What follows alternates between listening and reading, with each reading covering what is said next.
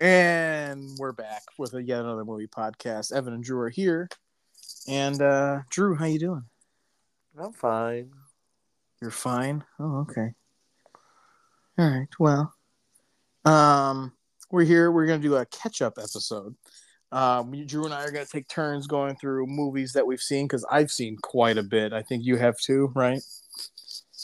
Um, I'm trying to remember all of them, and like I have some of them down, but we'll we'll keep going. All right. Cool. So, because usually we do a "What have you seen lately?" thing, but we're gonna do a whole episode dedicated to that. Hang 'cause- on though. First, actually, I want to bring up one trailer. Okay.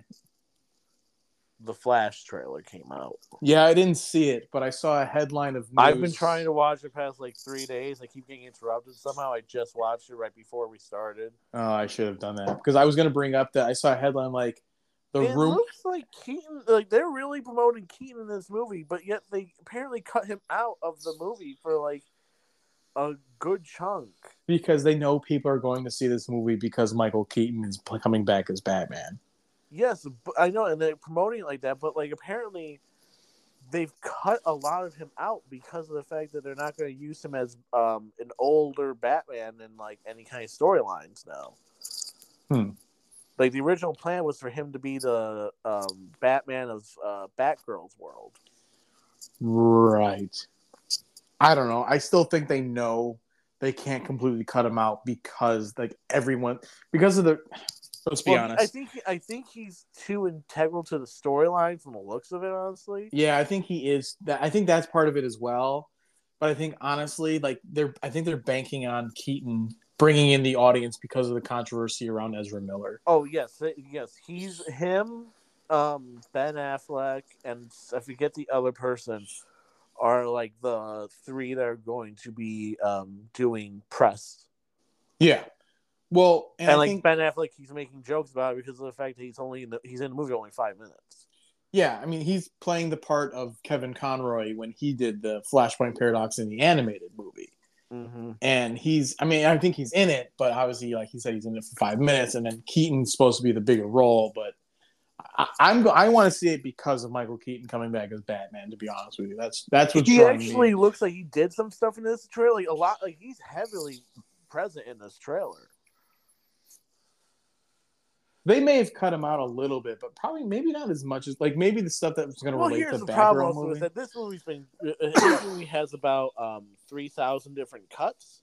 Oh yeah, that's true. uh, because every per- because there has been so many behind the scenes like production changes within this movie's like lifetime yeah, that the people that greenlit this movie to be made are not are nowhere near this movie anymore i'm guessing. Like none of them. No, probably not. and uh yeah uh, like i've seen one i've seen a lot of people giving good reviews like early screenings of it which once again they could be different now. It said the rumors are true that it's as good as they think they say it is. I but I just saw a review that said it was fun, and um, it had like like some good uh, fan service moments. Supergirl's really good in it, but it's a bit long and a bit messy, is what they said. Well, So that's, that's been every that's been every yeah. I was just about to say it's every DC movie they've made so far. It's a bit long and it's fucking messy. I uh, this thing I don't know how it could be even remotely um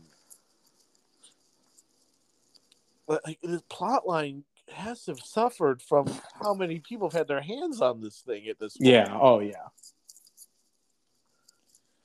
Like it just got another thing of James Gunn doing a, a cut of the movie. To Oh, make it oh. the, seriously, he did. yes. Oh, it- it- man. Yes, there was another host of reshoots put on so that he so that it could tie better into the new universe that he's making. So who's the director on this film? Well, it's not like he, he didn't direct it. It was like it was ordered by him though reshoots. oh, And I'm guessing that he will have a, a say in the cut of the movie. And he says it's great. oh, okay. I do you trust James Gunn at this point yet, or do we? I mean, I know it's too early to tell, but It's too early to tell a little bit. We're gonna see what happens. He seems genuinely passionate about DC characters. Yes, and he's also been way like he's been extremely vocal. He's been doing pretty much the press work for this on his own. yeah. Um, Well, and far he's- more than what he has to. Like, his he's given only yeah. so much more information that, about what his what the plans are than what he has to. Like he has worked, he has put a lot of effort into making like calming fans down uh, in a way. I feel like like right. and really pushing he like he's really putting his brand, his name, his brand, his everything, his career up there to to try and get people to come back. I feel like. Yeah. Well, I'm hold on, let me pull up his um filmography because Well, people have faith in him. People have like because Guardians of the Galaxy Right. is already supposed to be amazing. Volume Three is supposed to be yes, yes, I know. So like he has the Guardians films. He did a really good job with Peacemaker. I liked, and then the Suicide Squad. You know how much I love the Suicide Squad. perfect. Mhm. But if you look at his other stuff, he's not that big a director. You know, his first movie was Super, which I have not seen. It movie okay. 43 but then he really took off with the superhero stuff like guardians that you know guardians 2 suicide squad Well, before that, he was a he was someone of note. I mean, he did Slither. slither uh, yeah he did slither He did um Scooby Doo movies. Yeah, he had hand did he that. did he direct those or did he just write them let me go to his let, let me go to his writing credits I don't remember if he directed the first Scooby Doo. I don't think he did, i don't think he did either but he I'm, did write it. I'm not seeing that he had under his writing credit i'm on imdb here and i'm not seeing a scooby-doo writing credit Well, he wrote that movie. I know he did. I It literally believe- says writer, screenplay, James Gunn. i'm not seeing anything scooby-doo Oh Type yeah, in here, here, nope, Scooby-Doo. nope, got it, got it, got it, got it. got it. Yeah, sorry, I didn't realize they changed it. How um, I'm sorry, I was under director. Yes, you're right. Writing, he did do Scooby Doo. You're right. Yes, Dense. he did. No, I didn't filter out the director part. I just and he did, oh no, he wrote Scooby Doo two, Monsters Unleashed. Yeah. Okay, yes, yes, I see it now. It's under. I didn't unfilter the director, so the director popped up, then the writer did. Um. Okay. Well, oh, and he wrote the Belko experiment, which you and I like. Mm-hmm. Okay. Well, I don't know. I, I have faith in James. I think um, the Suicide Squad proved that he has love for the characters.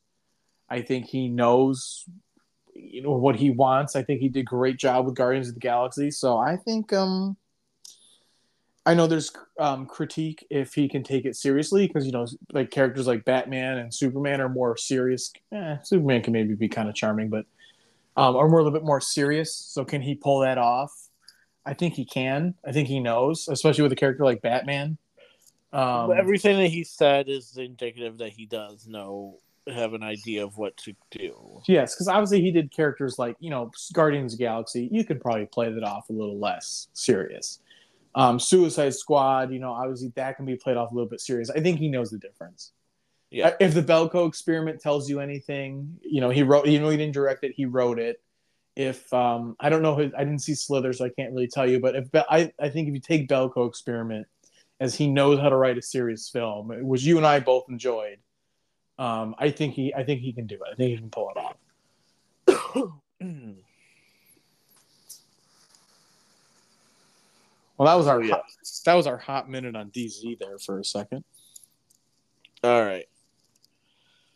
I All just, right. wanted, I just wanted to bring up a trailer first before we get into what we've seen. Yeah, no, I I I didn't watch it, so I I won't tell you. But all right, um, let me pull up my notes here. Um, do you want to go? You know, let me go first. Real, actually, I'll go first on this one. I watched um Okay, how many have how many have you seen? Real quick. one, two, three, four, five, six. Well, technically seven and eight, but I'll make them very brief. It, they were two rewatches. I, I have a bunch of rewatches here, but let's yeah, uh, uh, yeah. All I right, feel my- like we're not going to get to some of these here. Oh, I'm gonna try. But let me do my first rewatch. Um, I'll do it together. Uh, it was on TV. I watched. It was a marathon of Jurassic Park, and obviously that's a classic. And I, I forgot how much I love Jurassic Park. Um, but what I really wanted to get to was the Lost World that came out. It was a marathon on TV, so the Lost World came on after that. And Which one? what do you mean, which one? The Lost World. There's Jurassic Park, The Lost World, and then Jurassic Park 3. Not Jurassic World, The Lost World, with Jeff Goldblum as the lead. I never saw that one. Oh, really? I think I have it. I just never watched it. Oh, so I remember people getting a lot of hate, like they don't like it as much. I don't remember liking it as much either, but after the second watch, I'm like, I don't know, this is kind of enjoyable. It's not the first one by any means, but it's still kind of enjoyable just to walk to the the background. Um, I still I found myself kind of enjoying it. Um, it was kind of funny. My little brother, who's only eight, he was on uh, he was playing Fortnite with his friend, and I guess um, um, his friend was like, uh, he's like, "Are you watching Jurassic Park?" He just knew it from the sounds, and I guess his little his little friend wants to be a paleontologist, and so he loves those movies. So that kind of did my heart good. Ah, it did my heart good. Of course, I, I'm like, oh man, man, I didn't know you were friends with Dr. Geller, making a friends reference. But um, no, I, I remember I enjoyed Lost World more than I thought I would. I'm like, I don't remember liking this movie too much. Um, but then I also remember liking the third one. I know people don't like the third one that much. That's the one with William H Macy and when Sam Neill makes his return. I saw that one like three times in the movie theater. Did you? Yeah, I for some reason uh, uh, I am that child that like if you put a child into the movie, I must watch that movie. I was like I was that kid that like like marketing must have loved because you know what I mean. Like I was that Yeah. kid, like oh, there's a kid in this. That must mean it's for me. Oh, good point. Yeah, I was not like that, but I was unfortunate. Uh, you could have sold me as on anything as a child, and they did. eh, well, they made their money off of you. Oh hell yeah! or your mother. Um, but I just wanted to make a quick note on the Jurassic Park series. I enjoyed The Lost World more than I remember. I know people give it heat, and then obviously Jurassic Park. It was came. My mom was watching it when I came home, and I sat down immediately and was sucked in. I'm like, ah, I forgot how good this really is. Um, but that's my note. So that was my turn. So why don't you take yours? What was your re- what was your first few movies? Um, okay, I guess I can go like least here. Um, What you enjoyed the least? no, like I guess uh, I don't know how to put it, but like, well, of movies, I, a lot of them are rewatches. A lot of mine are news after this. Honestly, Like- actually, a few of them are new, but it. I was also like trying to go with like the least important, like the most least recent, le- like mo- like because the one I saw that I was telling you about before, um, not today, but just in general, it it's like the biggest movie I think right now. Uh, Mario, Super Mario. Yeah, Oh, you watched it again? no, but I wanted to save that to like towards the end. I feel like Oh, okay. Go ahead. Save it till the end then. um, I rewatched Treasure Planet. Oh, I love Treasure Planet. You do need a minute with that movie. Yeah, I love that movie. Uh, I mean, everything they did with it, they really tried, and They succeeded. I felt like even though they tried, they succeeded. oh, they succeeded. oh, yeah, the absolutely. movie, but it it got terrible marketing. There's no faith in it. I love that movie. It's, It's so great. The. John, the John Silver in that movie is fantastic. Hmm Is he? Is he John? Yeah, he's John Silver. That's his name in that one, right? That's- They didn't change it. He just his name's just Silver. Yeah, you're right. It's just Silver. You're right. It's been a while Yeah, since I've seen it, but my God, is that movie fantastic? Yeah, because Treasure Planet's based on the classic story of Treasure Island, and there's John Silver in there, and in this version they named him Silver. Right, right. I'm, you know what? Hold on, you got me inspired here. I'm gonna see if there's. I'm gonna see if there's a Blu-ray for it. There is, I kn- uh, I believe though, or shouldn't. I don't think Disney cares enough about it to be in their vault. There is a Blu-ray for it for nine dollars and ninety nine cents. I figured. Uh, and um, this movie is now mine.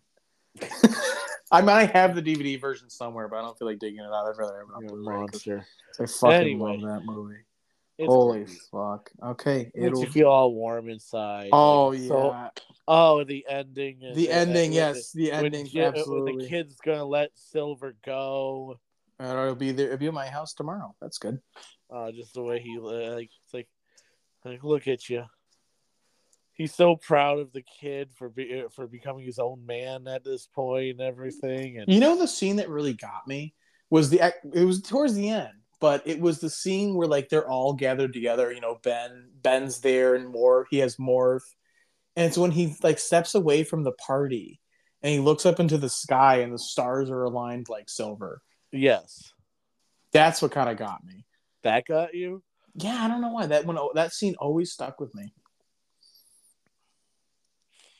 No, I, what got to me, of course, is the big speech at the end when it, it's just like, "Look at you glowing like a solar fire."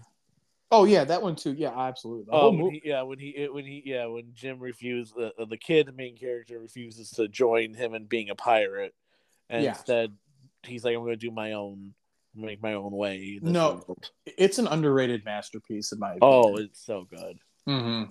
Same the same directors that made Aladdin and every other classic, pretty much every classic movie, uh, Disney movie. Yeah. Oh no no no no! It, it's an underrated masterpiece. I love that movie. Yes. So Yeah. we watched that. Okay. Um. So my turn then, right? I get the new I one. guess so. Yeah. All of mine are new movies to me. Yes, these are new movies to me. A lot of these. Sorry. Um.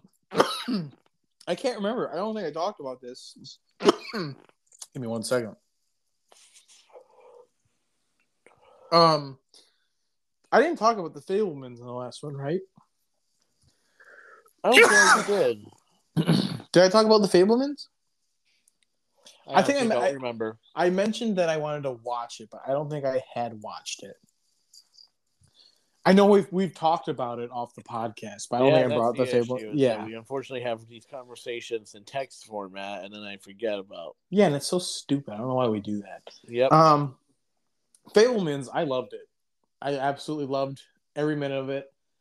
Um, let me look at my notes here because I made notes. Um, the Spielberg story. I, I mean, oh my god! I mean, he knew he wanted to be in film from the very beginning. oh yeah. Yes. Yeah. Um, And, loved like, that.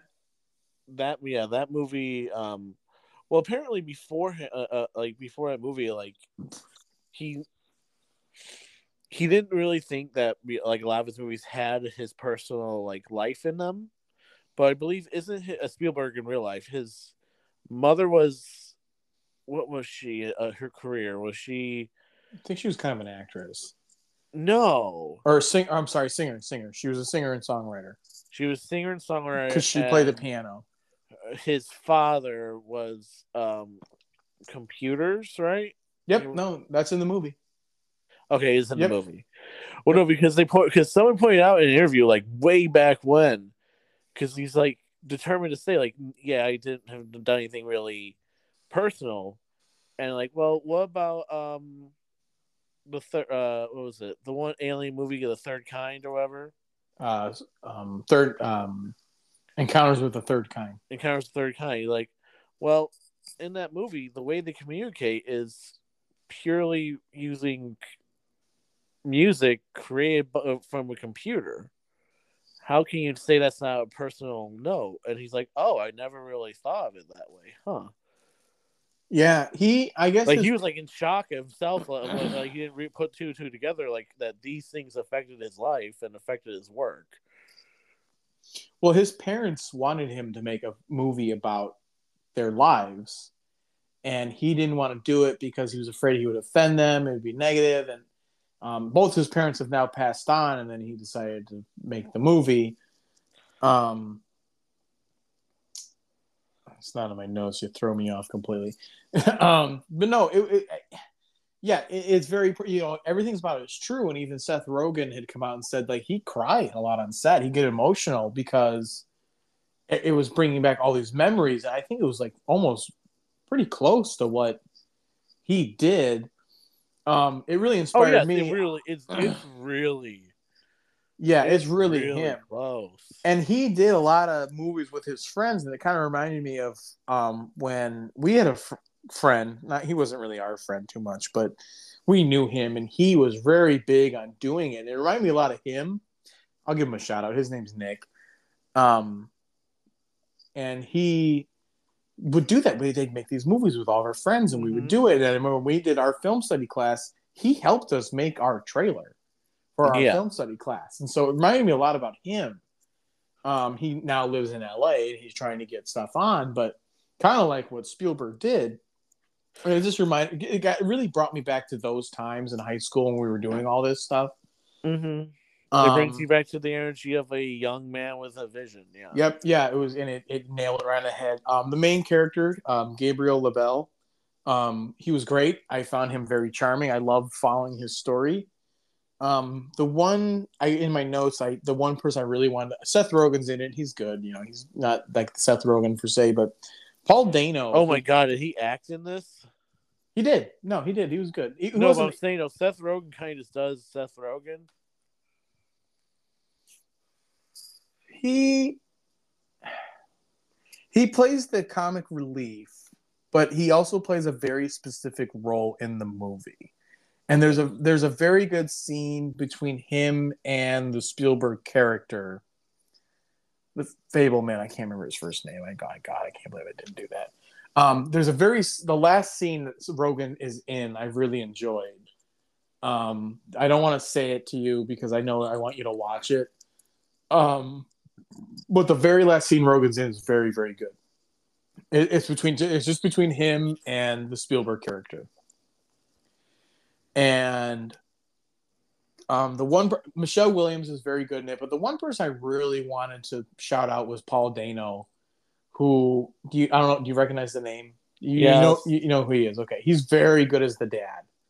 He, he's very very good. He's he never loses like he's very mild mannered, even though the mom is kind of Michelle Williams is great in the movie as well. Like she's very, very good. Very mild mannered, never loses his temper. And there's one scene where he does finally go off. And it's very good. And then at the end, towards the end, he's also very sentimental and you know, he like realizing that his son's dream is isn't just a hobby, because that was the big thing in it. Like, this is your hobby, this is your hobby. And he finally comes to terms with it's not a hobby at the end. And it's very way he plays very good. So um, I would love to review this movie once you finally have seen it. I would like to do an episode dedicated to the Fabelmans. Mm, I'll see it eventually. I will. You want me to send you the digital code? Maybe it's just. It, I know it's gonna make me cry. I still gotta watch the other one. I don't know how you haven't watched that one yet. Oh my god. Time. Yeah, that's fair. Um, so that was I just so that's why I want to touch on Fabelmans. I want to get back to that when you've seen it. So I won't say anything more about the Fabelmans other than the fact that I loved it. Mm. Thing is, though, too, like it's kind of funny because a lot of the movies I've seen have been like catching up on 2022 movies because this was the first year I did not come out with a top 10 list, and I'm ashamed of myself because I felt like I didn't see enough, and I didn't. And I was going back and thinking about re-ranking it. I do think everything everywhere all at once would have been my number one still. Fabelman's probably would have been number two. Wow. Yeah, loved Fabelman. So that's my take, and uh, it's your turn. Your next movie. Okay. Um. Let's see here. Um, I watched. Just uh, a side note, I'm going in order of when I saw them, like since I the last podcast. Other thing, I have them just listed as I remembered them, so I'm trying to think of an order right now while I'm Ah. saying them. You No, I figured. That's why I, I put that note in there. Fuck you. Uh, Jumanji. Uh, Which one? Welcome to the Jungle. The first one with Dwayne with President Johnson. Is it the first time you've seen it? First time I've seen it. Okay, it's I, I've seen it. I, I have seen the movie. Yeah, I like. I, it's enjoyable. It's it's simple, stupid. it's enjoyable. Like it, Yeah, absolutely, absolutely. it's a good idea for a sequel that still that doesn't completely ruin a lot of things. no, and it also i think that the technology got there where you could do a lot of the crazier stuff and make it where like you go into jumanji like because the original one was made uh, was released in what 1995 uh, it was the '90s. Yes, for sure. and so I think it was '95. yeah i believe it's 95 anyway um so just the thing like it was like it wasn't exactly easy to do a lot of and they still do have huge visual effects in that movie but like it's still not like More practical. they but I'm saying just visual effects in general. Yes, it's more practical. But like, you know, this one actually can be in Jumanji. I feel like there's, uh, I feel Yes. like because it's because things have gotten progressively better technology wise. Absolutely. Yeah, absolutely. It was okay. It was fine. It, it was funny. Jack Black's funny in it. It, it, yeah. Oh yeah. Jack's fine. Um, um, Dwayne and and uh, Karen Gillan, I think, is really good, and Kevin Hart, obviously. You know, I'm not a huge fan of Kevin Hart's stand up, but I think he's fine. So yeah, that was just my little fun movie to put on. Like, It, it is fun. It's one that like if you're not like in a serious mood and like kind of like well, we're right now, we're like in a state of mind where we're a little buzzed and um, it's nice to put on there. You don't have to totally pay attention to it. And you still get the gist. mm, yeah, It's a fun movie. It's a fun movie. It's not supposed to be anything spectacular. I don't think it's just a fun summer movie. I believe it was released in the wintertime. But go on. Was it really? I believe so. All right. Well, still, it's a fun movie. It's either that or the sequel was released around Christmas time. The sequel. Oh, maybe, maybe even the Christmas. It might have been the sequel. But let's go. Let's keep going. Oh, it's my turn. Try to do one more. No, I'll do it. It's my turn. Um, okay. my next movie is The Whale. Oh God, why must you do that? So, you know, Fra- Fraser is well des- Brendan Fraser is well deserved his Oscar. He did. Um, he brought a sadness to the character that I think was genuine almost. Um, you know, he really a lot of his eyes, you know, when you look at someone's eyes, he really, really played it well. Um, he he did a thing where he felt guilty for doing what he okay for who some people don't know the whale. And I looked at my next note. It's the controversy over it.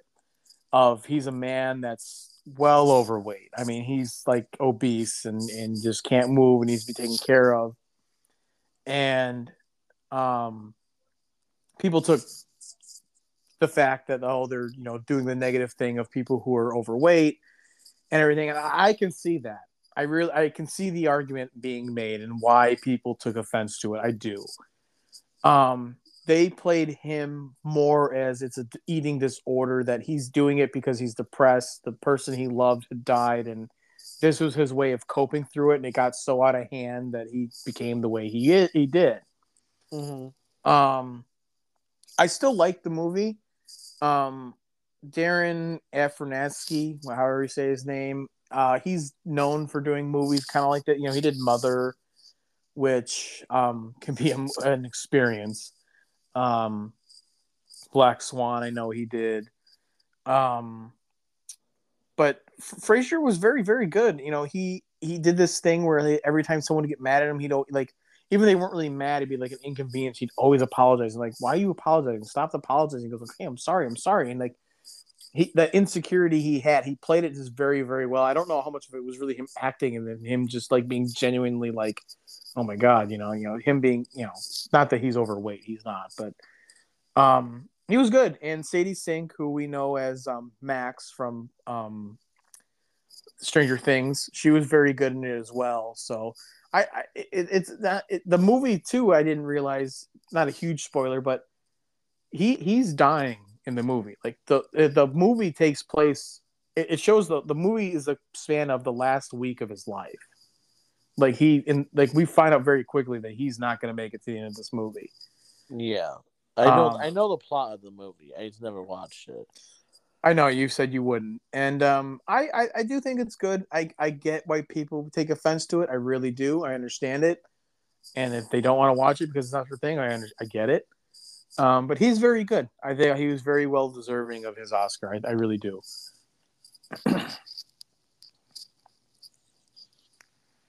Um, I mean, like I said, I understand him winning. I just, it's not for me, and I will pass. Yeah, that, that's that's fine. I, that's fine. I get it. Um,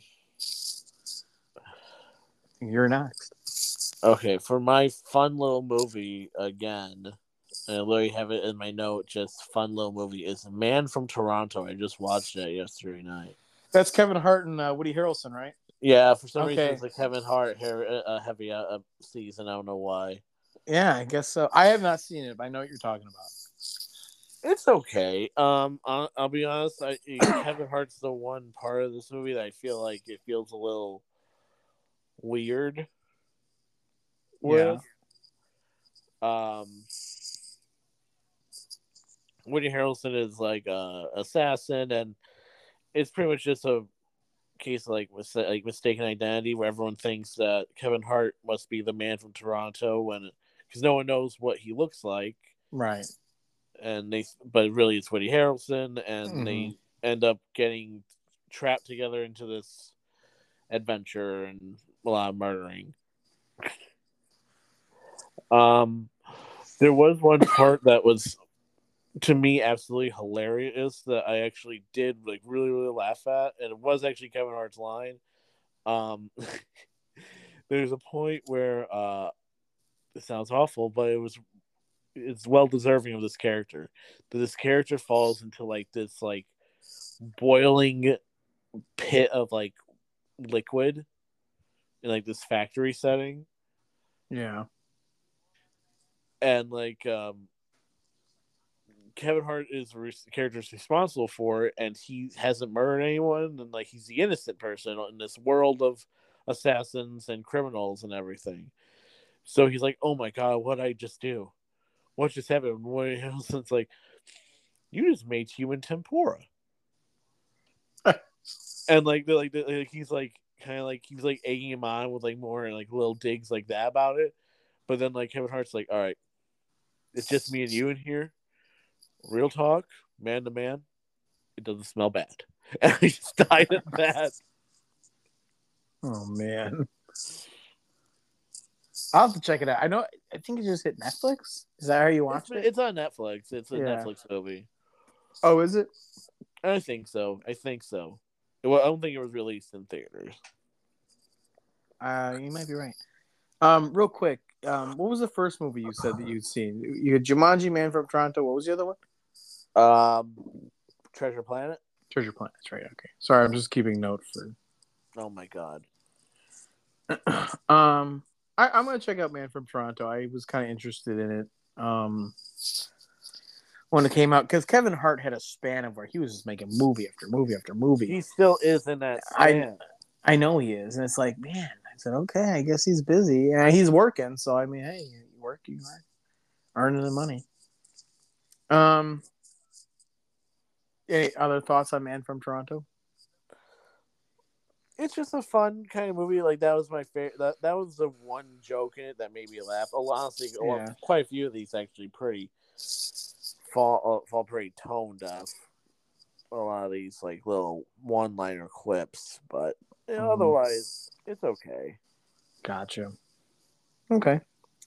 Um, my It's a little hard to believe Woody Harrelson is like um the skilled assassin though, because they also Even- like, get a bunch of other people. Because like one of the gags in that movie is that um he, yes he's the man from Toronto, but like this League of Assassins is all bunch of like people that are like the men from Tacoma, the man from Tokyo, the man from Miami, and like the man from Miami is like absolutely ridiculously jacked. He's like in all pastel colors. Like he's a super Florida man with it and everything. And it's like Oh yeah, he should definitely be capable of like jumping and parkour and shooting and everything. And then you have Woody Harrelson. Eh. I don't know. I mean, his dad was an assassin in real life. I did not know that. Oh, did you not? No. Who- Oh yeah, that's why. Um, I think. Oh, I don't want to misquote it. He was in Natural Born Killers, and Mhm. like his dad was a big inspiration for that. Oh wow. I don't. I. I. I don't 100 percent quote me on that one, but I'm pretty sure that was a big thing. His dad's in prison for it still. He was a. He was an assassin. Wow. That's a little weird how they took this role. A little bit. Well, he was also the an assassin in uh, No Country for Old Men. Oh yeah, I forgot about that. Yeah, a little bit more of a serious film though. So, actually, a lot more serious than Man from Toronto. But I feel like I watched that scene. With You did? Woody Harrelson in it. you've watched No Country for Old Men. Did I? We we did it for the Coen Brothers episode. I yeah, forgot about that. yeah, we did a whole Coen Brothers episode, and we did, talked about No Country for Old Men. I watched a whole movie. I love No Country for Old Men. I think it's a great movie. I guess that tells you how hard I struggled through that. a little bit. Well, because you were scrambling because at the last minute you didn't do your homework and you scrambled to get it done. You know what? I still got. I guess still got passing grade. You son of a bitch. So don't even give me that. Okay. These get degrees. Did you get a passing grade on that speech? Okay. That pisses me Uh-huh. off. That pisses me off. Because you, in the middle of your speech, you're like, I can't. I can't finish it. I'm sorry. You started begging for mercy in the middle of it. Anyway, Jesus Christ! You bring us thing that was. Do you want to get sad? no. That was nine years ago. oh, boy. Wow. Anyway, My next film was, uh, you wanted to talk to me about it very, very deeply, I guess. Uh, Jordan Peele's Nope. I wanted to hear about it. So let me go off of my notes. Um, it fits a little bit in with his previous two, Get Out and Us. Um, it's very much serious, and I, I really enjoy Peele's horror take. Um, Daniel Kaluuya, I think I'm saying his name right. I don't think I am. Kalio, Kaleo, Kalua. He's very good in this, and it's his second stint with Jordan Peele. He, you know, he was in Get Out. Um, I loved his character, and there is one scene where it's like really creepy. It gets kind of creepy, and his little reaction is, "Nope, not doing this. Mm-mm, no way." He's just leaving the barn. But I'm trying to spoil it because I want you to watch it. But he's really, really good in it, and it kind of gets like a western theme at the end of it as well. And I loved it. Like the last shot of the film, I fucking loved. Really? Yeah, I loved it. And like the Oh, whole ending. I didn't I wasn't a huge fan of the monster. Like they kind of reveal it at the end, like they really start showing it. And you know how they kind of like it loses its touch when you really see the monster a lot. yeah. That's and- why, uh, yeah, that's why Jaws does it right. That's why Jaws does it right. But it, it kind of loses at the end. It gets kind of like, oh, you know, I liked it better when it was the way it was. And it kind of, but then like, I, I don't want to spoil it because I think you should watch it. But like the ending scene is so good. I don't know why I love it so much. Like the ending shot because it, it starts playing like a western theme at the ending climax. And because they're horse wranglers, so the thing is, I- his character are horse wranglers in um, Yeah. Hollywood. And so there's this one horse that he's really attached to. And I'm not going to get into that. His name's Lucky. And so there's this whole thing, and I don't want to spoil it though with the alien, how they figure out how to do it, uh, get around it. But it's really, really, I really, really enjoyed Nope the whole way through. It's a very good movie. Like just the themes of it. Um, like I really, I you know, I love westerns. I think you like westerns too. Maybe not as much as I do, but um, it goes very western at the end. Not very western, you know. Obviously, there's a fucking alien in the sky, but um, Keke Palmer, I really enjoyed her. Um, she kind of annoyed me in the beginning, and then I really liked her towards the end. Um, Steven Yeun, who we know is um, Glenn from The Walking Dead, and he was in um, Minari. Um, he's really good in it. Um, there's a scene with him that he has this, he's a childhood actor and he worked with a chimpanzee. And the very beginning of the film, sets you up to like kind of like it's it's the pure kind of weirdness. Like the monkey, I, I'm trying not to give it away. His name's Gordy. There's a thing on set where things went wrong, and he's kind of walking the set, and he sits there, and all of a sudden he stares into the camera, and it's really really eerie. And I'm like, oh, it's gonna be one of these movies, and it kind of wasn't that movie, but like the whole thing with the Gordy stuff was kind of creepy, and it was it was really good. I know you're not a huge horror guy, and I'm not either, but I really really enjoyed Nope. It would also would have made my top ten list if I had made it in 2022. See, I heard. I, I, I unfortunately the only thing I really had to go by was uh, my family went to go see it uh, without uh, me, and they're um, heathens. Oh so, yes, to say the least. so it, it's hard to judge what they rate a movie by, but they're like, it was meh, not good, and everything. So like, okay, that must mean it's brilliant. I don't know if I call it brilliant, but it was new. It was different. It was new. It was a new thing. So I, I really enjoyed it. I really did. I really, really did. I really liked it. I would watch it again, and, and um, I found myself entrenched in it in the very beginning. Like I said, the scene where they kind of um, foreshadow the story of the monkey, the chimpanzee Gordy. Um, that first shot, I'm like, oh my god, it's gonna be one of these movies, huh? Uh, it was good. Um, real quick, you're gonna hate me. I'm gonna do another bathroom break. You. I'm so sorry. I'll be right back. I'll be right back. My headphones in the right ear. Jesus Christ, fucking. But you really liked Nope. Loved it. I really, really did. I, I, it was so good, and like I said, I loved Daniel's character.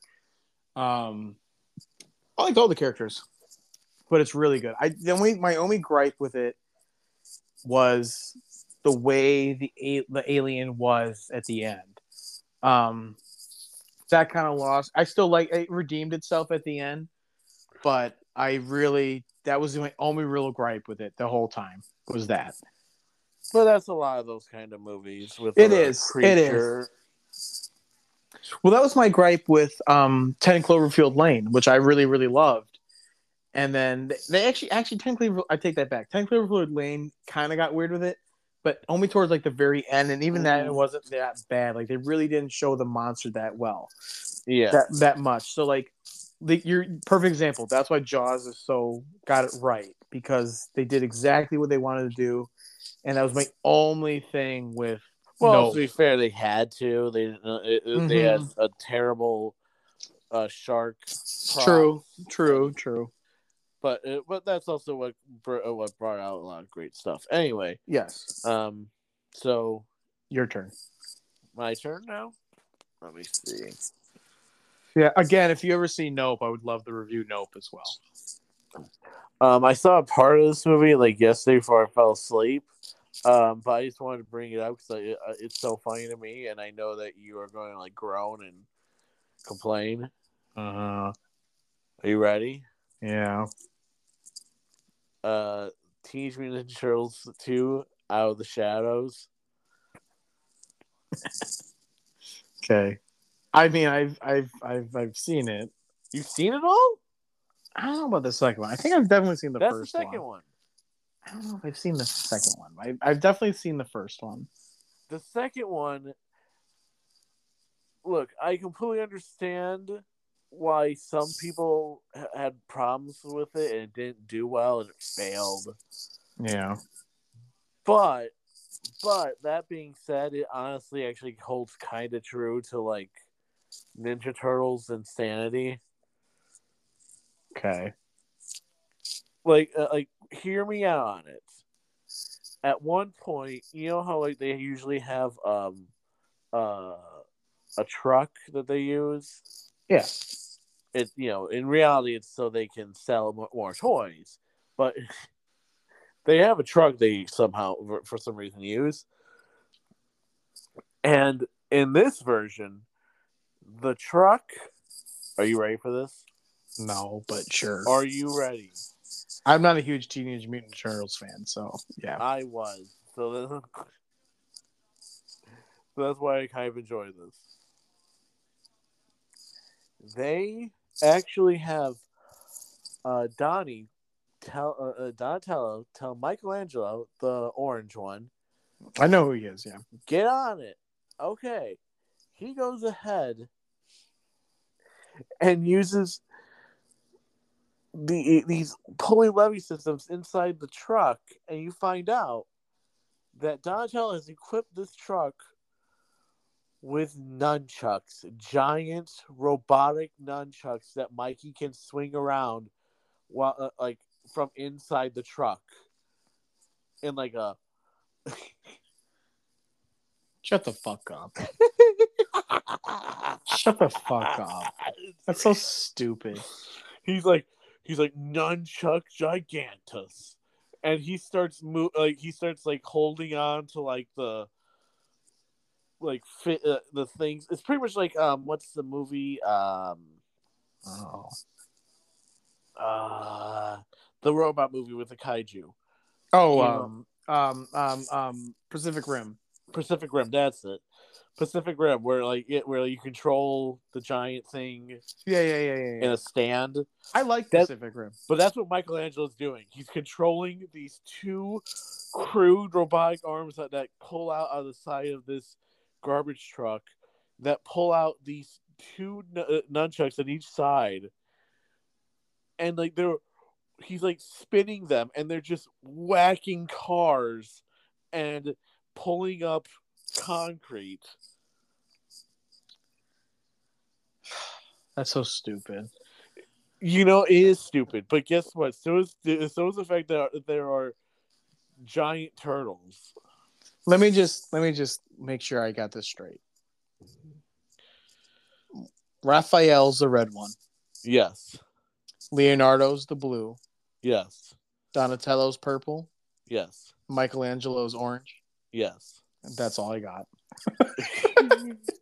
they, they do an intro in this movie. I, why? It's the second one. I know, but they do like a full. They do a full on like tr- like intro where like they uh, they like freeze frame on one of them, and it's like like Leonardo, the leader, Oh God. Raphael, the That's so muscle, You that's so stupid because you gotta know. The uh, uh, uh, like the computer, Oh, and then like it's like Michelangelo, pizza lover.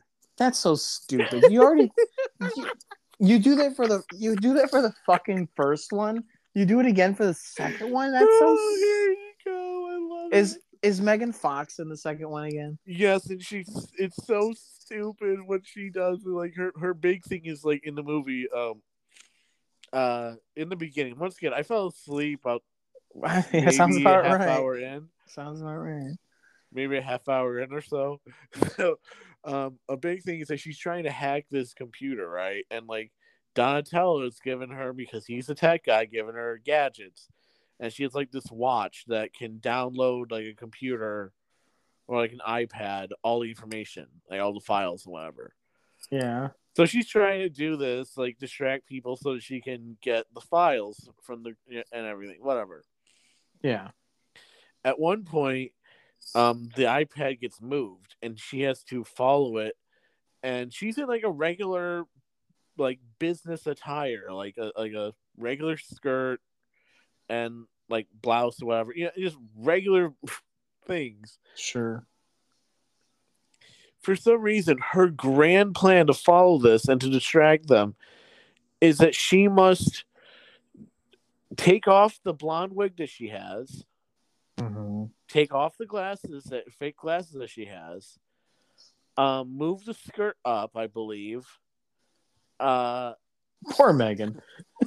oh, it's the most objectifying thing I've ever seen. I think just blatant in a Yeah. movie. Poor Megan. and they and she like she throws out her her, her jacket her like suit jacket Yeah.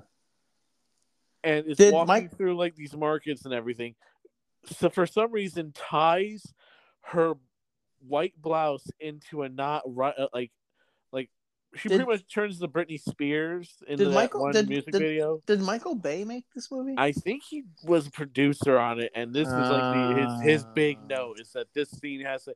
So like for some reason she's in this tight schoolgirl outfit that has nothing to do with the plot. It does not Oh. move anything forward. The only thing that it does is give it a, a, a excuse to be, for her to be in a plaid schoolgirl outfit. It's the most hilariously offensive thing. Wow. Okay. I'm sorry. Wow. It's terrible, but it's like f- uh, fucking hilarious how terrible it is. I got to watch uh, Bebop and Rocksteady turn into uh, giant animals. You don't know those characters really, probably. I know who they are. Yeah. I, so I yeah, you get to you get to watch them turn into yeah, uh, rhino and a warthog. right. Yeah. I, I I don't know that much, but I know that much. Um, do you remember at all? Uh, there was like these like brainy tentacle aliens in Teenage Mutant Ninja Turtles. No, I never watched the Teenage Mutant Ninja Turtle show. I just knew who the new. I know. I know the Okay, turtles. I know. know- Well, no, hold on. Let me just give me an extent of the knowledge. I know April, who Megan Fox's character. Mhm. I know. I know the turtles. I know Splinter, and I know Shredder. That's it. Okay. Well, well, I kind of know who Bebop's and them are, but not like really. But like, if you had to ask me, those would be the four things I know. But yeah, they're, so they're in this movie. It's great, and there's a, a Krang, I believe they're called. They're like these weird aliens that for some reason get tied into this universe, and they it. it I haven't seen all of it. I will keep you updated as I watch it. It it's it's something. Oh, I bet it is. Um, go on now. I just wanted to get you mad for me. No, it doesn't make Yeah. me mad because I haven't seen it.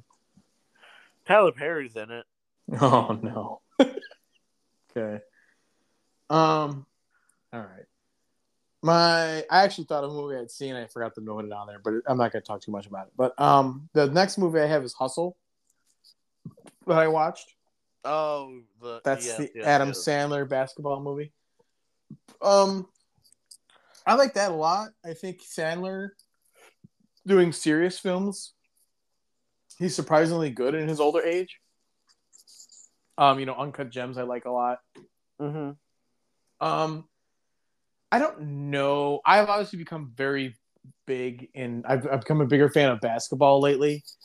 Um, so I like this a lot. Um, they don't make a ton of like old basketball references. Um, you would probably get the one. He kind of makes a, a reference of two players that I'm not totally familiar with, but he mentions like Scottie Pippen. Okay, Which- that much which- I know. Yeah, that exactly. I was gonna say you knew who you knew who that one was.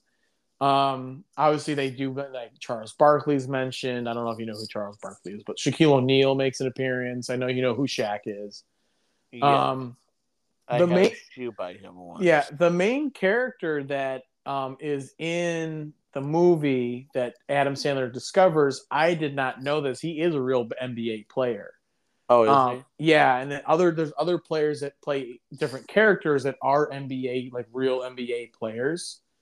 Um, but Sandler's great. I mean, he and Queen Lat- Queen Latifah plays his wife, which I'm like, I don't know, I don't know if I see it, but he plays like a basketball scout.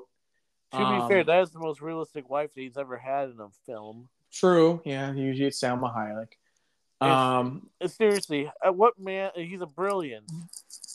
Because there's no version of reality where Salma Hayek or Jennifer Aniston pine for Adam Sandler. for Adam Sandler. well, it's kind of like Who John. Fa- only wears Brooklyn t-shirts and hoodies and Yeah. basketball shorts. oh yeah, well it's Go kind of like on. it's kind of like Jon Favreau and Chef, where his ex-wife is Sofia Vergara, and the girl Yeah. he's hooking up with is Scarlett Johansson. Oh yeah, it, you're doing yourself some service there. yeah, whatever. He's making the movie. Let him do what he wants. I just want to dream, okay? Now shut the fuck up.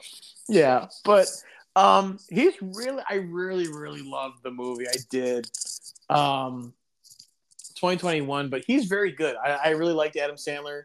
It, it's very much you don't. I don't think you have to be a basketball fan, but if you really kind of know, like if you're getting into basketball, you would really enjoy it. Like he trains the kid, he finds him, and he's trying to get him into the NFL, uh, NFL, NBA.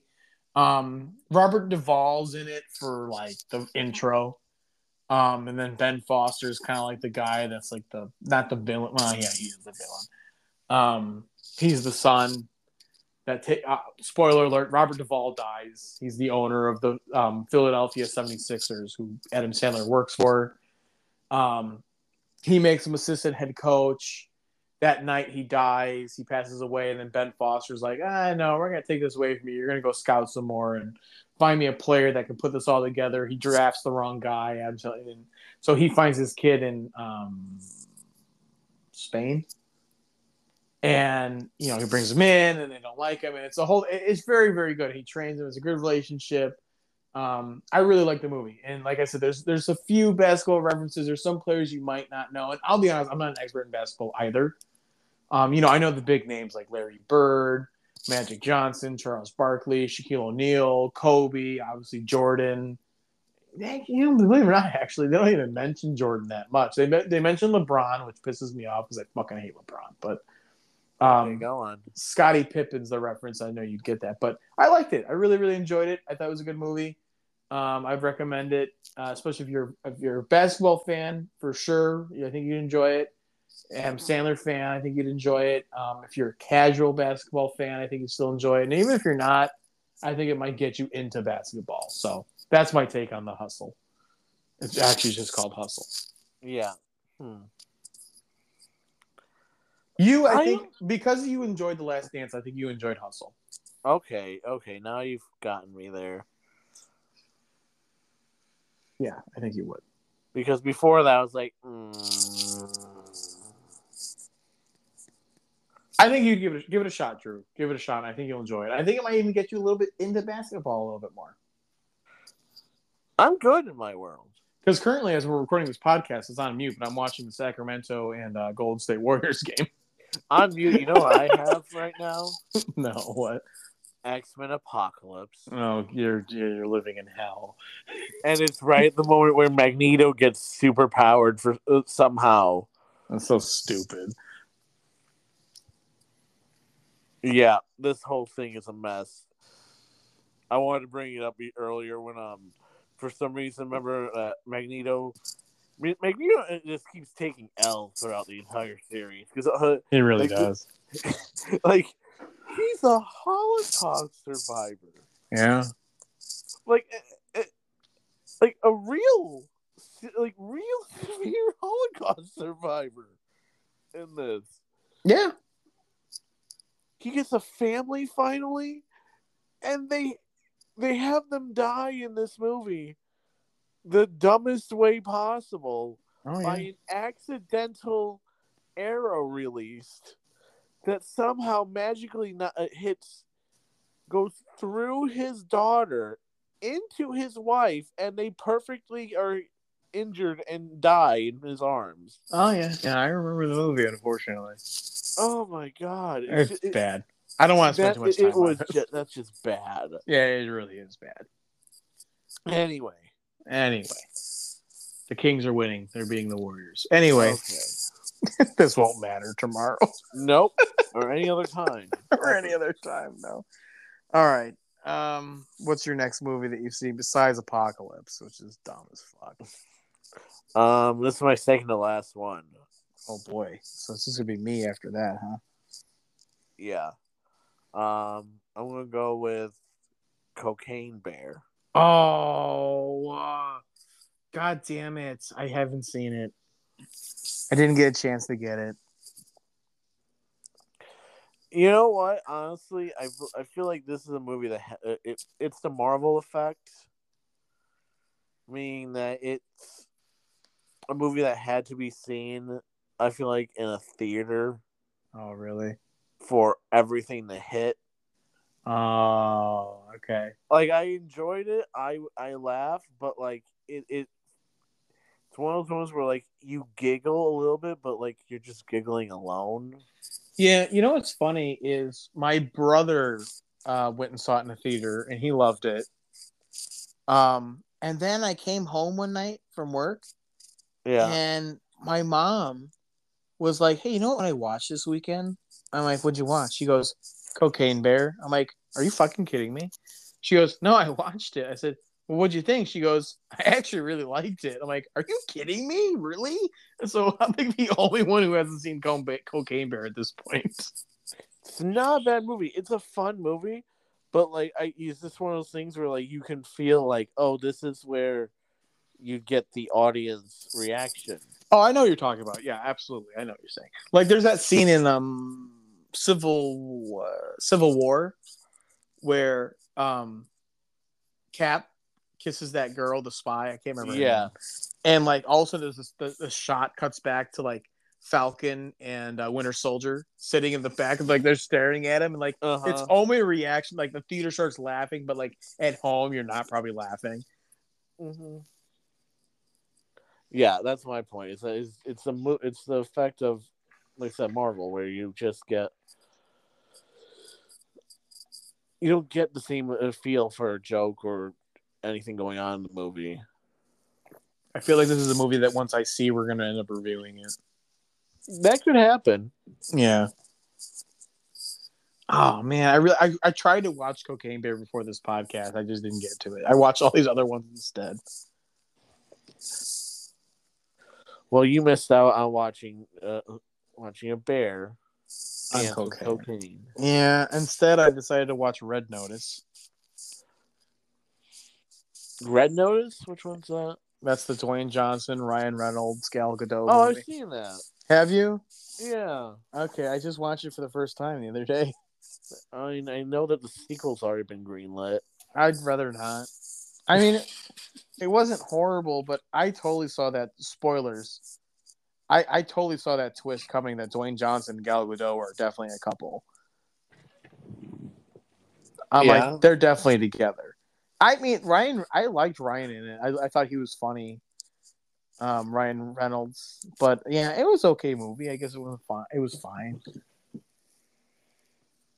I kind of giggled at the part where they go to the underground Hitler, uh, Nazi bun- bunker, and he goes, "Well, how do we know which box it is?" He goes, "I don't know. Look for the one that maybe says MacGuffin on it or something."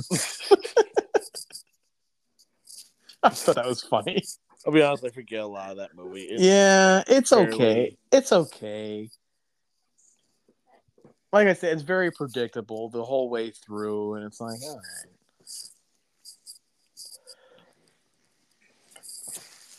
To me, it was just. Mm. Yeah, it was. Yeah, yeah.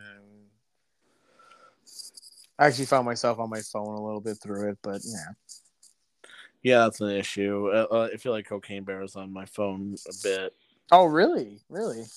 Yeah. Okay. Well, let me go to my next film then, because I know you you that was your you have two movies left. I have one. You have one. Okay, let me do my next one then, and that's Babylon. Oh, you poor bastard. Oh my god, I don't know what happened to Damien. You might as well just stare at wet paint for three hours. You'd still have gotten the same amount of So entertainment. here here's what I'll say is the opening sequence definitely took me out of it because they're trying to get this elephant to this, to this the party. opening of this movie. They they get to try to get this elephant up this hill and they, they got it like it's too heavy. It's a fucking elephant.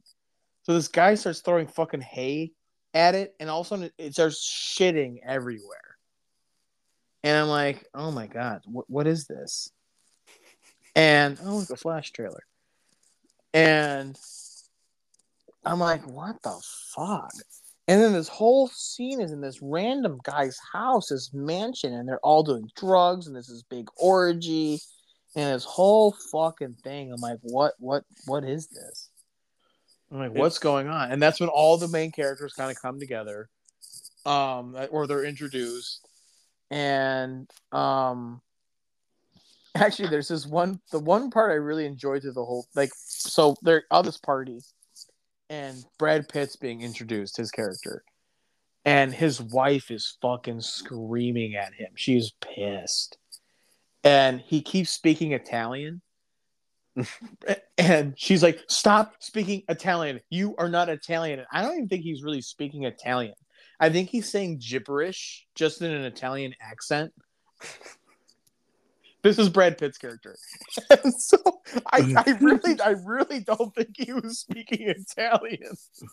And so she goes, I swear to God, if you say one more word in fucking Italian, I'm going to divorce you. So then he switches, he switches back to English. He goes, okay, okay. And they sit there in silence for a second. He immediately starts speaking Italian again. And she goes, God damn it, I'm fucking divorcing you. And that's how he gets his first divorce. so he goes in, they fuck he starts fucking partying. He fucks this waitress. Margot Robbie's introduced all this thing. So like they party all the way till fucking like 5 a.m. in the morning. And he's sitting there, Brad Pitt's sitting there, and like he's fucking hammered, like totally drunk. And he sees that there's some like open champagne bottles still. And like he can barely like look at it. He kind of squints and he goes, All right, Jack. His name's Jack Conrad. He goes, All right, Jack.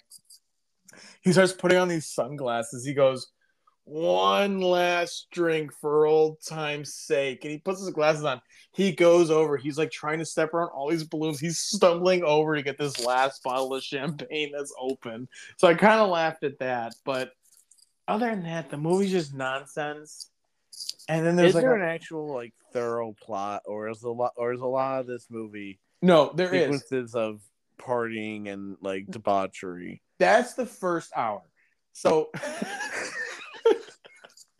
because it's a it's a th- almost a four hour movie. It's almost four hours. there so it's really about the fall of movie stars that are silent films Okay. so there's a very like so once they start getting the talkies margot robbie's character falls apart and her image isn't good so that there's that whole storyline and then brad pitt's character they actually kind of pull so they reference singing so the last shot of the movie is the other main character. He goes to see the movie and they're showing singing in the rain. And he's seeing it Wow. as oh yeah. And then there's a whole montage of all the movies like like they play 2001 space odyssey and the shining and avatar pops up and all this other stuff. I'm like so does he love movies or does he not love movies? Um but he's in the movie theater and he starts crying because singing in the rain because he's seeing like all the recreation of like he's like he's saying like this is what he lived through like there's a scene of um that Margot Robbie's doing, and it's a scene right out of Singing in the Rain. And I actually didn't put it together right away. She's like doing like this um, mid like 1800s England or 1900 England, and all of a sudden it's like with the girl from Singing in the Rain who can't talk. She's trying to do that scene Mm-hmm. where um, she's in it too. Um, and then there's another scene where Brad Pitt does the "I love you" thing, like "I love you, I love you," and people start laughing. Yeah. So he does that scene, and Brad Pitt's character goes to a screening, and people just start fucking laughing at him doing the scene. And this is the part that I actually really, really loved. The only part I actually like from this movie is Brad Pitt. It's in my notes. Brad Pitt goes to a movie critic. Her name is Eleanor St. John, played by Jean Smart. And he's yelling at her for critiquing him and everything. And she goes, "You know, why don't you, why don't you sit down, Jack?" And she goes, "You didn't come here to yell at me for critiquing you. You came here for a specific thing." Jack goes, "Oh yeah," or Pitt's character. He goes, "What? What's that?" She goes, "You came to ask me why they laughed." And Pitt kind of sits there for a second. He thinks about it. He goes, "Okay, tell me why they laughed." And she goes, "Because they've moved on. Your time is run up. They don't." She goes, "This is bigger than you." She goes, the things have moved on. You, this is you're not important anymore. She goes, to be honest with you, she goes, there'll be a hundred more Jack Conrads, and there's going to be a hundred more Eleanor St. Johns, and they will probably have a hundred different conversations that we're having right now. She goes, from now until whenever things start to end. She goes, it's unfortunate, but this is the business we're in you're she goes you have lost your time your time is up oh, Okay, that's actually really good. it is so you can skip to the two hour and 45 minute mark to get that scene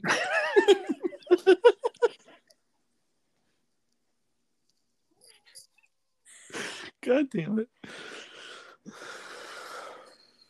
But Pitt doesn't even like his emotions show up. But like, yeah, just the, as soon as she said, she goes, "There'll be a hundred more Jack Conrads and a hundred more Elena St. Johns, and there'll probably be a hundred more conversations like the ones we're having now. Your time is up. They've moved on from you."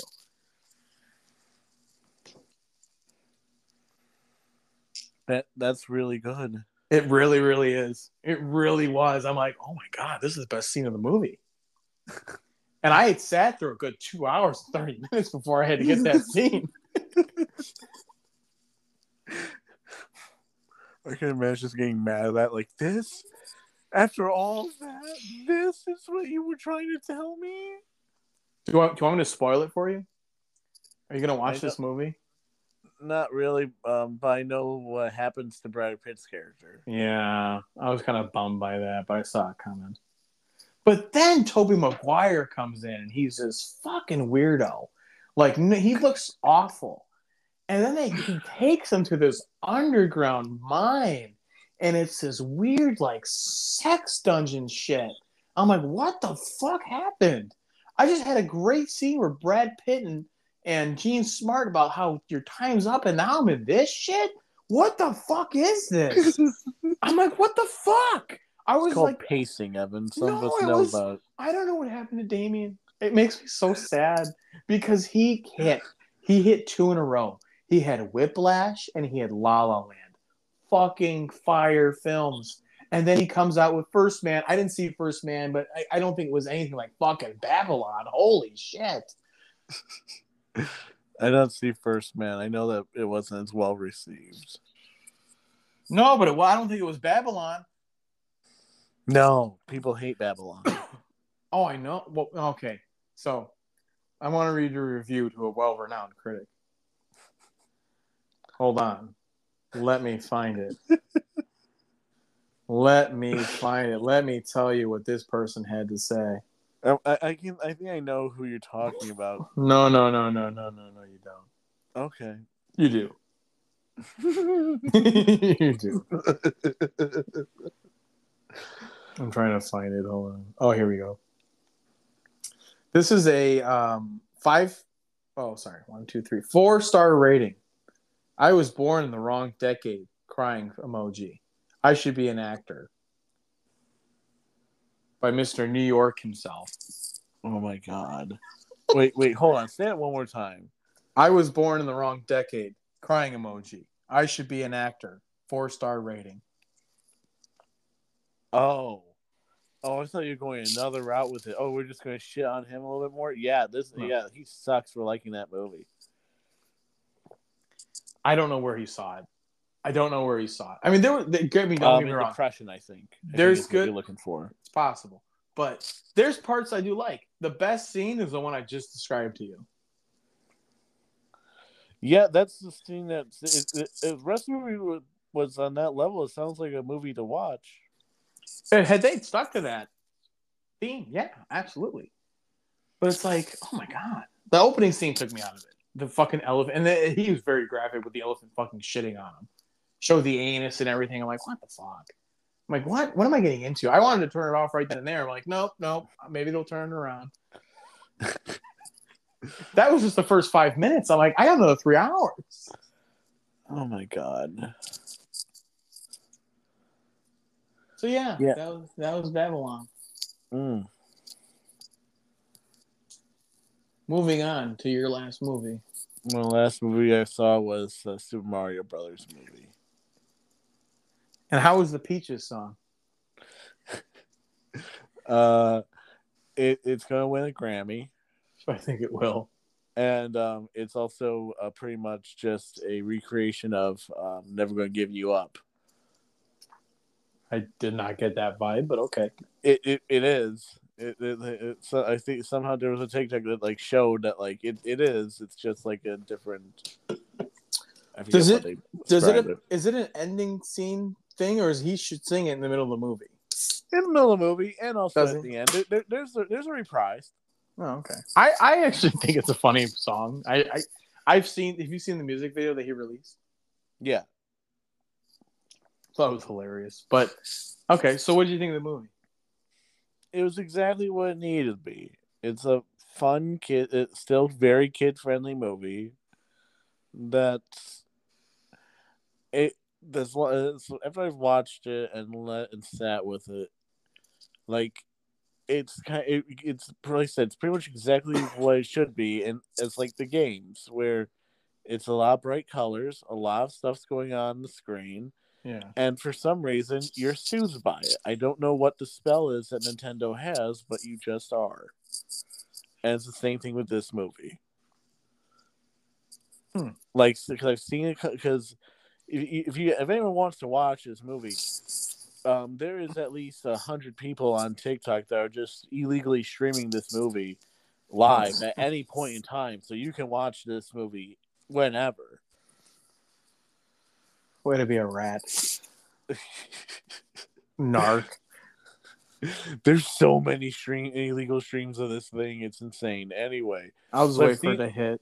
Oh, what, so is I've gonna, seen, what would it like, go? uh, so I've seen like a few scenes of it again, and it, it yeah, it's it's one of those movies where you, you like it's like oh yeah that was okay, and then like you're like you know what I I like this. I want to keep rewatching it. Hmm. Yeah, Um, my my little brother is really big into Mario and stuff like that right now. Like he's played Smash Bros and Mario Kart, so he was dying to see this movie. and you do a lot of Easter eggs and a lot of fan service for Nintendo and Mario in general, especially. Mm. Um, How was Chris Pratt? he was fine. He was fine. He was fine as Mario. Uh, they do. Uh, uh, other people says where they do make an immediate joke about like the whole accent thing Mm. right away. Um, pretty much the opening movie is that you see them doing like really him and uh, Luigi. Charlie Day plays Luigi. Yeah. the voice. Them doing really thick like accents Yeah. Um for this um like ad that they're doing for the plumbing business Ah. and um like you they're like re they're like watching it back and like you see them like they're- like like do you think it was do you think we leaned in too hard oh, gotcha. Okay, makes sense. and so like you see like in like regular voice like oh you, did we lean too hard into that ah it's probably fine That's funny. I mean, hey, you know what? They addressed it, I guess. I know because you. We I think last time we talked was the Seth Rogen being Donkey Kong. Yep, and he just purely did Seth Rogen and refused. He outright refused to do a Donkey Kong like different voice. I mean, what would you really do? I mean, I know Jack did a Bowser voice, but I think he, he kind of had to. At least a few mon- like grunts and gorilla sounds. There's none of that. Oh, really? Wow. Okay. Like he just like yeah does like the the only thing that I guess he insists on having was the Donkey Kong rap.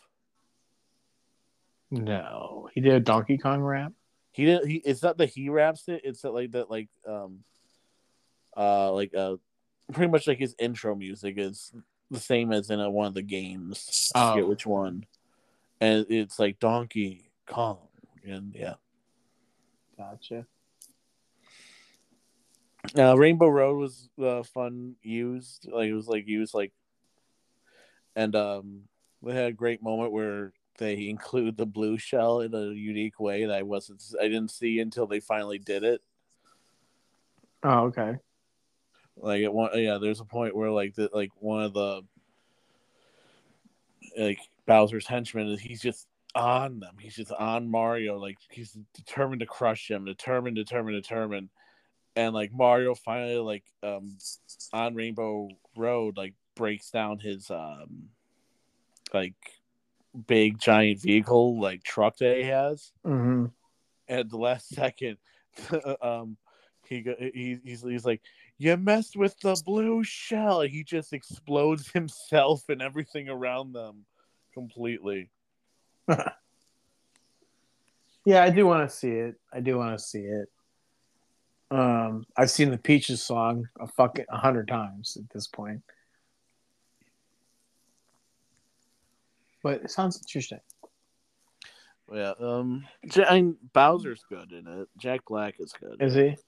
Yeah, Is he more? I know there's some parts where he kind of gets like sensitive and stuff, but is he mostly villain the whole time? Yeah, I mean, uh, one person I listened to another podcast described it well. It's like he's not villainous completely. He's more just being naughty in a lot of Mhm. ways. Like you, you know what I mean, like he's just, just he's being kind of bad, but like you can still see how they're gonna make it where like they all can hang out for eventually in the future. Because of course, there's going to be a thousand Mario movies. Good God, this movie this movie's still making all the money. Mm-hmm. I mean, Marvel movies are out. Mario movies are in. I mean, that's very much what's going to happen now. Yeah, especially since Marvel movies aren't making as much No, anymore. no, we no, no. Now Nintendo has just gotten like three truckloads worth of money. Yeah, they're gonna make a. s- I hope they make a Mario Smash Brothers movie. Somehow, they they kind of address Smash Bros in this. Do they really? Wow, they hit everything. Yo, they hit they hit Mario Kart. They hit um. Yeah, uh, Smash Bros. They actually did a nod to like the original um, Mario Brothers game. I don't know if you remember that one. Like it's like the Uh. original original one where like they're just smashing turtles that come out of pipes. Oh yeah, yeah, yeah. Okay. I, I wasn't a huge gamer as a kid. I mean, I, I had certain games, but not. But yeah, uh, they they do a lot of uh, nods to the old games. Like they do um, so a couple fun like sequences where like uh the camera does go to that side view. yeah. I know what you're talking about. and like they do start playing like the music and it's from the games Oh, that's nice.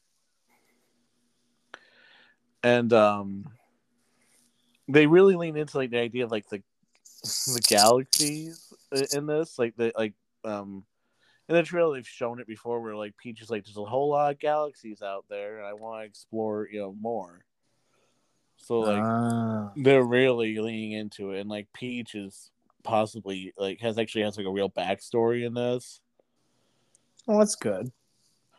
Anna Like- Taylor like- Joy, and, and that was Anya Taylor-Joy.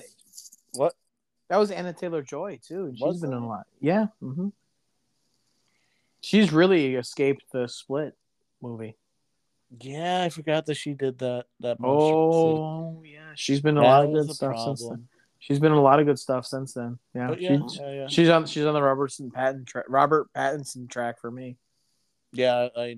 But this is fun. Like I, I can see why she does. It's probably it's not exactly difficult movie to do, and it, No. I'm just saying that she's. But like- it, it's weird though that the Peach backstory a little bit is just like it's that she's like a baby that kind of probably came from like Earth, and the Toads just took her in. Hmm. Okay. They made her princess with no queen, which I find funny. let the Toads do what they want. Fine, fair enough. Princess Peach. One day she'll make queen. They uh the star is a huge part of this. Yeah, I figured that. Yeah. All right. Well, That's- I, I, it's enjoyable. Yeah, no, that's all you're looking for in a Mario movie. Yeah, you're not looking for deep uh Simple, stupid. Deep philosophical Not like the Lego movie. unfortunately it's not like the Lego movie. Lego movie will make you cry. Yes. Um. Okay. Well, I have one movie left. All right, fine. Let's hear it. Let's wrap I- this up. I haven't told you that I watched this movie yet. Oh god, no, you son of a bitch. This is gonna be something big again like Black Adam. No, no, not like Black Adam. Um, it's a movie that's on Netflix. It was nominated for a bunch of Academy Awards this year. It won a bunch. I bought You you I bu- saw it. I bought what did I see? All quiet on the Western Front. I watched All Quiet on the Western Front. God damn it. I bought the collector's edition 4K. I did not watch it on Netflix. I bought it on my physical media that I love very much. I found it on Amazon. There was You it was a special deal. I'm not. I'm not alone anymore. Uh, yes, I watched All Quiet on the Western Front, and I have to say again, it would have made um, would have made my top five. Uh, I loved the movie. Um, my God, did they? It's an anti-war film, which is supposed to be, and boy, do they they they really hit it on the head. And every character in it is tragic in its own way. And I mean, they follow one main character. His name's Paul, but it it starts off with um, Paul and his three other friends. They they are glorified, like they're glorifying war. They really want to do it. They think it's gonna be fun, and um, his four friends. I mean, they all. I don't want to spoil it too much, but his one friend especially, his name is Albert, and oh my god, he looks like kind of like a fuck boy in the beginning. and like Well, um, they jump it starts in 1917 and one of the notes i put was this would be a great double feature would be 1917 and all quiet on the western front isn't this movie supposed to be from like the German perspective? It is yes yeah it's a german's perspective so it's kind of like one of those um I, I don't know if you know this but like um clint eastwood did he directed both films so he did flags of our father which is the american side and then he does letters from iwo jima which is the japanese side Really? oh yeah you didn't know that No, I, I had a feeling he went. that- Yeah. Oh yeah, he directed both, so it, it's in totally in Japanese. And so he didn't know that. He Oh, made yeah. that movie. very early on, yeah, he did. He directed Flags of Our Father, and which is a very good movie. I actually read the book in junior high. It was a book report I had to do, but instead of doing the book report and reading the book, I watched the movie instead. Good for you. Yeah. Oh yeah, I was smart. And then um, yeah, he does letters from Iwo Jima, and it's the Japanese side. So this is definitely a dou- good double feature of 1917, which gives the well, it's a British version, and then the um, I guess this is a remake. They've done a couple, I guess, takes on this, but All Quiet on the Western Front's a very good double feature, Mhm. and they actually take a lot of this kind of shots. Like it kind of looks like they're doing like single shot um, parts Mhm. not not like 1917 did don't you know um but great double feature for that but like i said the character of albert i mean he they look like that's like teenagers like the punk kids like oh he has it all. There's they jump a year. They go to 1918 and oh my god he's a completely different character. Because he's so Deer Hunter? war. You, could make that argument sure. Yeah. Like where like you like you see them all like being like fun loving and like you know normal, and then you see like the war is hell thing happen. Yes, except uh, I don't want to spoil it. I, I don't want to spoil it, but it they there's a difference between Deer Hunter because Robert De Niro gets to go home. Ah, okay. Yes, so I'll I'll kind of leave it like that. Um, but they're definitely broken characters. I mean, they're completely. Uh, I mean, the like I said, the one kid Albert really got to me because there's a point where he's almost like creepy looking, like he's not the same character, and he's like awkward, and like you could tell before the war he was all confident and everything, and he just is not that at all anymore. And there's a part where he starts talking to a poster of a woman because he doesn't know how to talk to real women anymore. And then there's another great scene with this character they meet later about he gets a letter from his wife and um, he can't read. So, um, which I related with. So, he, yeah, I know. And he has the main character, Paul, read him the letter. He finds out more stuff about him that he never knew. And he, like, after he reads the letter, he goes, You know what I'm afraid of? He goes, I'm not afraid of fighting this war anymore. I'm afraid that if I go home, I was this is in German. He goes, If I go home, I don't think I'm going to know how to live in peacetime anymore. Yeah, And it's it's just it's a very very good movie. It really is very good. I I never, you know, like Babylon. I'm like, okay, I'm gonna go on my phone here. I Is never. there a good, it, it, does it show a good reason why it was like up for like the Oscars it was. Yeah, absolutely. It won best It- foreign language film. Yeah, it should. It, it, there was a, an argument he made for winning Best Picture. What were I can't remember all the nominees, but yeah, I would. I I I. I, would. What won again? Oh, everything everywhere all at once. Yeah, what are Um, you talking about?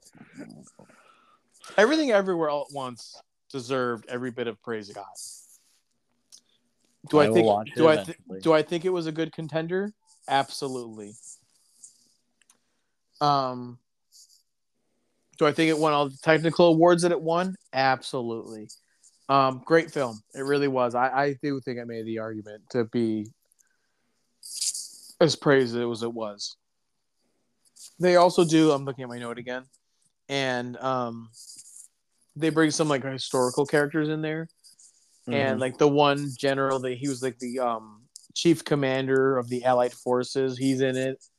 Um, he was, you know, it was kind of nice to see kind of like how they negotiated the end of the war and all that. And I like history and all that stuff, so it was very good. I, I really, really, really loved the movie. I really did. I thought it was very good. Well, that's nice. I mean, I don't know. I might see it. The German thing might throw me off of it, though, for Yeah, foreign films. Yeah, you're not a huge foreign film guy, are you? No, I'm a heathen. uh, You know, What's What's your favorite foreign language film? Do you have one? Do you Can you think of one off the top of your head that you really enjoyed? does Coco in Spanish count? No, no. There's one that we did watch together in film study. Oh yeah. Um, let the right one in. Yeah, yeah. Is that why you won't watch Parasite? One of the reasons, yes. Really, Parasite is fantastic, dude. You I know I should be better than this, but I'm. I'm you should. You should. No, no, no. Parasite is is fantastic. I That love and- Parasite. That and the movie where the where the professors or whoever are drunk. Oh, another round. Oh my god. Oh my god. Another round is so good too. But I know that they're making it in an American version. I so know, waiting for that. and it makes me so disappointed that you're like, I want to wait for the American version. Like, no, Drew, you have to watch another round. It's so good. I'm not. I, I actually want to end with this conversation. Like, I was thinking about it. I wasn't sure if I was going to bring it up, but since you did, so like, I I don't watch a lot of foreign language films. I don't. I probably own like, and this is what made me think of this question. Like, okay, I own Parasite, which is a foreign language film. Um, you could maybe argue Minari. Um, Oh, I guess. Yeah. Go on. yeah, you could argue Minari. Um, although all quiet on the Western Front, Paris. Um, dude, let, let the right one. I don't own it, but what I was going to ask you, I was going to end with this conversation. Um, what genres do you think draw the most attention to you? I know the answer. What genre do you like? Like, what two? I'm going to say, what two genres draw the most of your attention, and what two genres draw the least of your attention? Does foreign count as just a whole I will- Uh, genre? Because like there's a million. For us, I think it would. Oh, because we're we're dumb Americans. It counts as all one thing. Yes. Okay. Yeah, that'll probably be falling my least. My favorite would probably have to be musical. Yeah, that's what I thought you would say. I'm gonna go honestly, probably maybe animated. As your second favorite, Maybe, yeah. and then what's your second least? I think I know the answer to this. too. Horror. Okay. Yep, that's what I thought you would say. Um, because I was doing an inventory on what I own, and I own. This is what I thought you would say, but I don't think you thought of it because you think so lowly of it. But I don't think you really do. Is I own two documentaries.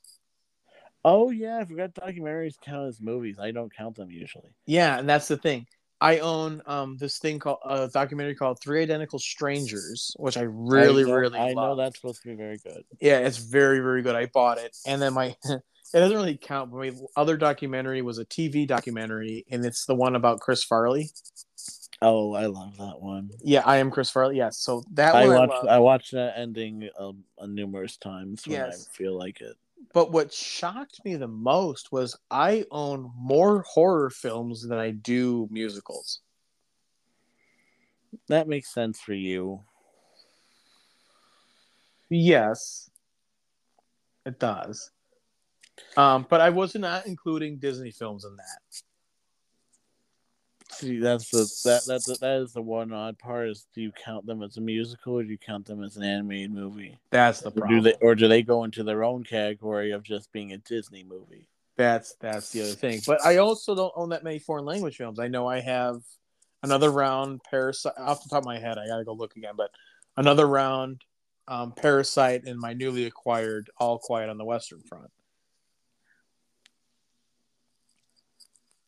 I would, but I do let, the right one in. I can't remember what movie, what language it's from, but um, but then Um, you could also argue Pan- Swedish or one of those ones. but but I I take it back because now Pan's Labyrinth. I never seen Pan's Labyrinth. Oh, you haven't? Oh, that's I think that's Spain. Yeah, Spain because Oh, yeah, Guillermo. Guillermo made it. It's from Spain, but that's another one I own as well. So you should really. I I highly recommend another round. All Quiet on the Western Front, and I would highly recommend Pan's Labyrinth and um, Parasite. The one I would watch would be RRR. What? Really? I have heard that that might possibly be one of the greatest movies of all time. Really? Yeah. It's uh somehow a combination of a musical, action movie, drama. Um, there are a, a zoo gets loose at some point and starts attacking in a chase sequence. Um, and they continue to fight with that going on, like a martial art comp- like fight sequence Yeah. while all that's going on. And yes, there are musical numbers throughout, and like it's insane. I just looked it up. You know, it's three hours and seven minutes long, right? I know, but you know what though? Uh, uh, Oh, it's on Netflix. Mark Bernardin loved it. I know he did.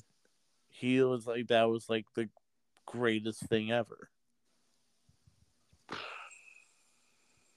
That would be the one I would give a chance to. I don't know why you're not giving these other ones a chance. What What is it about foreign language films that turn you off? Is it just because you have to read at the same time? No, I keep captions on at all times. Oh, okay. So I'm what, what person? what's the problem? I don't know. I think it's hard for me to connect to like what the characters are feeling and everything without like like the feeling it can be there, but it can also be harder to reach. It, it, I like it because it reminds me that I can still read. You are illiterate. Stop saying that. But you definitely have to be focused when you watch foreign language films. That's another thing. Am I? I'm uh, at this It- point goldfish.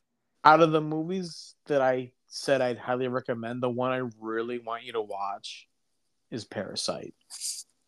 Really? Yes. Yes. Parasite is he channels some Alfred Hitchcock in there, and it's very, very, very, very good. And all the ones I, I recommended were very the ones I just mentioned were, are very good. Don't get me wrong, but the one I really want you to watch is Parasite. Maybe. Possibly. I'll see you next summer. There you go. Or have a good summer. Yeah. Have a good summer. He's in um, the beginning of um, Nope. Oh yeah. Keith David is who we're referencing from his role in Community. He he plays the dad. He does. He's not in it very well. He's he's in in the beginning, and then he you know he comes back in the middle, and he kind of comes back toward again, but not really.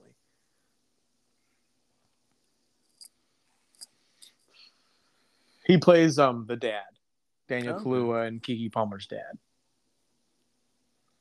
I apologize if his last name right, but wrong. But no, I was just curious. I'm like, I wonder what movies, genre movies, he really. I knew musical would be number one.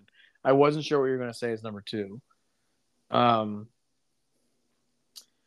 I just to answer the question that I, I asked. Um, believe it or not, I guess action films are what get me Yeah, I know. because I own a lot you of like action. you like. Mission Impossible movies. Mission Impossible, James. Bond, John Wick, yeah. And then it's dramas. It's, it's dramas that get me. I, have a ton of fucking say dramas. Yeah. because I've watched a lot of dramas, and I go back to dramas more than anything else. Well, I, I go back to dramas too, and I'm like comedies. I'm like I don't have a whole ton of comedies. It's Well, kind I mean, it's not. I mean, comedy's also kind of died out being made. well, and like there's comedies and there's like good comedies, in my opinion. Yeah, Like I'm but there's one comedy that's coming out soon that we have to talk about. That'll be fantastic. what's that? The Machine, Oh, I was gonna bring that up. the Bert Kreischer story. the the trailer got me because I'm I'm experiencing that right now. Is he he it jumps to him being older, Bert how he is now. And he puts on this shirt and he goes, Man, what is wrong with this shirt? And there's nothing wrong with the shirt. it's clearly him gaining the weight. He's like, Man, what is wrong with that shirt? I feel like that's me right now. I put on a shirt, I'm like, Man, it's like a large, and I'm like, That's my reality every day, Evan. Shut up. I laughed so hard at that. I told my I showed my mom that scene. She goes, "Yeah, that's you." I'm like the part where he accidentally shoots like three guys. Uh, like he shoots one guy. It's like I want to shoot him in the leg. Hit dead, uh, dead on. Hits him straight in the forehead. Oh, I know, and that, that like, an- and then and then he fall. He's falling to his death. He hits someone. He hits another guy, and that guy hits another guy. yeah, And he's like, like I can't believe myself. I just murdered someone. Technically, he murdered several. Well, and the that's the best part is the story of Bert. If you ever listen to any of his podcasts and like him talking to Joe Rogan and Ari Shafar and Tom Segura, Shaffir. Did I say his name wrong? I'm sorry, Yeah, Ari. Shaffir.